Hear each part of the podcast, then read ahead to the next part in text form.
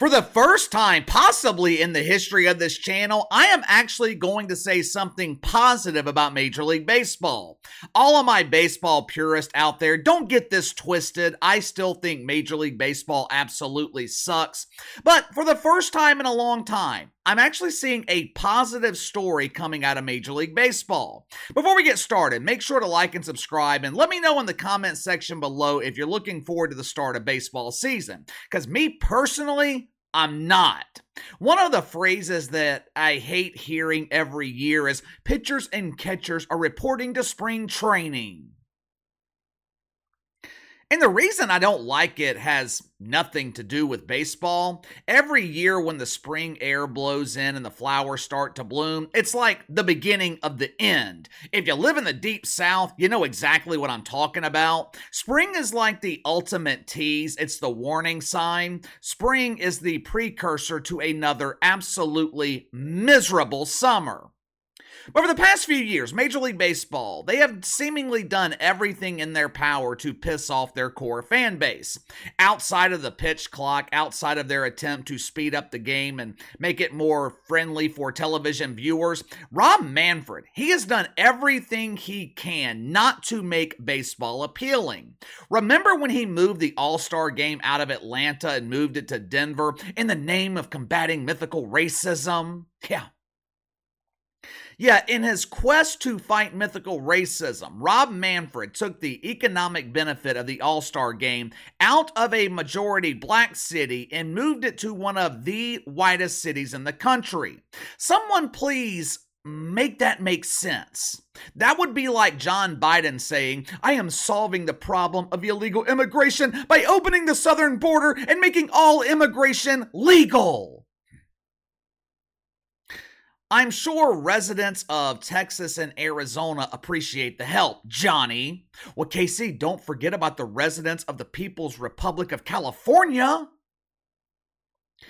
Um, everything's all good in California. Matter of fact, Gabby Newsom, he has actually solved their immigration problem. Gabby has made life so miserable in California, Americans are illegally crossing the border into Mexico. They would rather live in the slums of Tijuana than continue living in the People's Republic of California. Remember last year when the Dodgers allowed the what was that group called? The Sisters of Perpetual Indulgence. The Dodgers, they allowed the group to mock the Catholic faith by performing that ridiculous show during their Pride Night celebration. You guys remember the Mister Sisters, right? They're the group that had some dude pretending to be Jesus hanging there on the cross while some other dude dressed as a woman seductively danced around him. I'm actually holding back a little bit here because the performance was much more offensive than what I'm describing. And who could forget about the ultimate doofus in Major League Baseball, Gabe Kapler, who prefers to be addressed by his nickname, Cap. Now, I'm sure you're drawing the parallel between his nickname and his last name, but that is not the reason Gabe prefers to be called Cap. He's not trying to distinguish himself from the more famous Gabe either, Gabe Union, head of household in the transgender house of Wade and spouse of Dwyane Wade. The reason Gabe Kapler is nicknamed Cap is because he was inspired by the original Cap, Colin Kaepernick. Two years ago, after the shooting at Robb Elementary School in Uvalde, Texas, Gabe Kapler, he was overcome with emotion. He had just witnessed Stevie Kerr deliver an impassioned sermon on gun control. The unknown Gabe, he was tired of being overshadowed by Gabe Union. He was tired of sitting in the dugout while Stevie Kerr demanded change. So he decided to take it upon himself to implement real change in America. How was he going to do that? Was he planning a peaceful protest where buildings are burned, cop cars are turned over, and the buildings that survive are looted for all their merchandise? Was he a guest preacher at Woke United Methodist where he pleaded with parishioners to relinquish their Second Amendment right to defend themselves? Did he organize one of those events where criminals are encouraged to hand over their guns without fear of facing criminal charges? No, no, and no. Instead, Gabe came up with what he believed was a more effective way to implement change.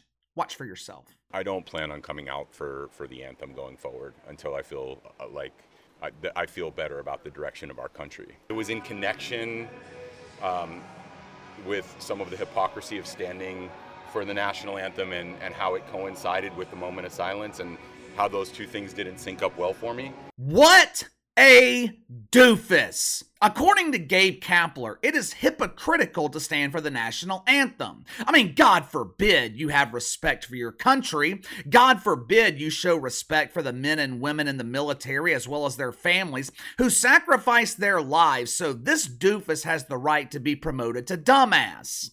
Gabe Kapler, he ended up being fired by the San Francisco Giants. Now, he wasn't fired for refusing to come out for the national anthem. He wasn't fired for encouraging his players to follow his leadership down the path of shit fuckery either.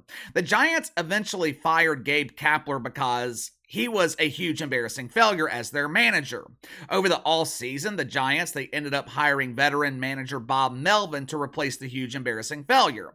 Now, this was an immediate upgrade for a couple of reasons. Number 1, Unlike Gabe Kapler, Bob Melvin knows how to lead his team to the playoffs. Number 2, Unlike Gabe Kapler again, Bob Melvin is building a culture of unity. Oh, unity! Isn't that one of the woke boner words? I think it's fourth on the list behind diversity, equity, and inclusion. The shit fucks love some unity, supposedly anyway. They're not really committed to unity since, you know, their actions are all about divisiveness. When Bob Melvin arrived in San Francisco, one of the first things he did was implement a new mandatory policy. Now, this policy, it had nothing to do with batting practice. He wasn't trying to accomplish the impossible by making Major League Baseball interesting. The first thing Bob Melvin did when he arrived in San Francisco, he made standing for the national anthem a requirement. This policy is not up for debate. Every single player on the roster is required to stand for the national anthem. And it's not just the players that are required to show respect for their country. The entire coaching staff, bat boys, water boys, the equipment manager, even the WNBA dump divers that were hired to make sure the garbage cans are empty and the toilets smell lemony fresh. If you're a part of the organization, the team in San Francisco, and the national anthem is being played, you are not sitting on your ass. You are not getting on your knees. You are standing on two feet.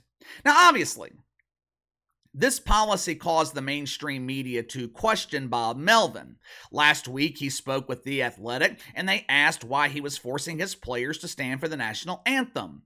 What about their feelings, Bobby? What if minority players experience feelings of pain during the playing of the extremely racist national anthem? According to Bob Melvin, this mandate is not about politics. It's not about patriotism. It's about showing opponents that the Giants are out there together. They're out there standing as a team and they are ready to play. Now, to some people, that answer from Bob Melvin might be disappointing, but at this point, I don't give a shit what the reason is. I'm just glad to see a coach of a professional sports team wanting his players to stand for the national anthem. Now, you might be wondering, what do the players think about this? I'm sure Bob Melvin is getting resistance. I bet the players are outraged. Actually, Bob Melvin is getting the opposite response. Austin Slater is an outfielder for the San Francisco Giants. Now, he has been with the team since 2017, so he was there during the Gabe Kapler years, where his doofus manager was preaching unity by creating a culture of divisiveness. When asked about this new policy, Austin Slater told Fox News, I think it sets the example of, hey, we're in this together. There you go. There you go. For years now, I have said kneeling for the national anthem is divisive. Hell, just look at what it did to the NFL. Remember when Drew Brees told, I think it was Yahoo Sports, that he refused to kneel for the national anthem and always would? This was right after the death of the hero at Woke United Methodist, George Floyd. For a while, those comments from Drew Brees, it completely divided the locker room in New Orleans. Kneeling for the national anthem has always created a culture of division.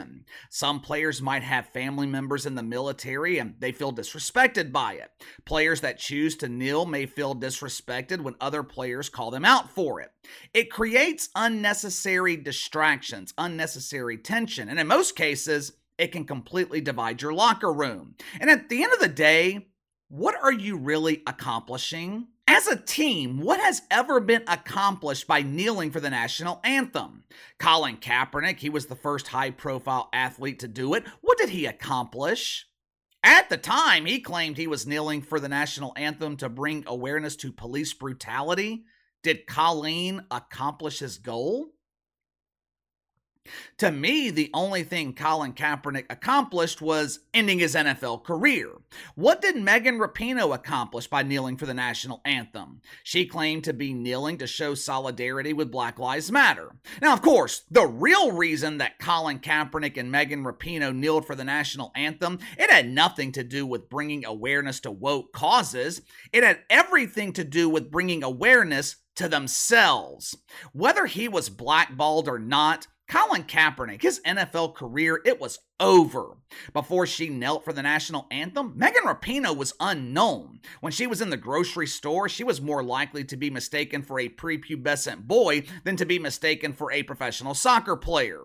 Once she started kneeling, Megan Rapinoe became a household name. Good for Bob Melvin, though. Good for him for having the courage to implement this policy. I believe he did this in San Diego too, if I'm not mistaken. So I'm not sure why this is suddenly big news today. Maybe it has to do with the fact that most people have forgotten that there is still a Major League Baseball team in San Diego. But give me your thoughts on this. Bob Melvin takes off the San Francisco or takes over the San Francisco Giants, and the first thing he does is implement a policy mandating that his entire staff has to stand for the national anthem. Is this a good sign for Major League Baseball? Could this be a sign that baseball is maybe shifting directions a little bit? Anyone excited for the start of baseball season? Does anyone still watch Major League Baseball? Let me know. Sound off in the comments below. Like, subscribe, share the video. I appreciate your support. Best way to contact me is by email at btlkc84 at gmail.com, kc underscore btl84 on Twitter. I'll see you guys tomorrow.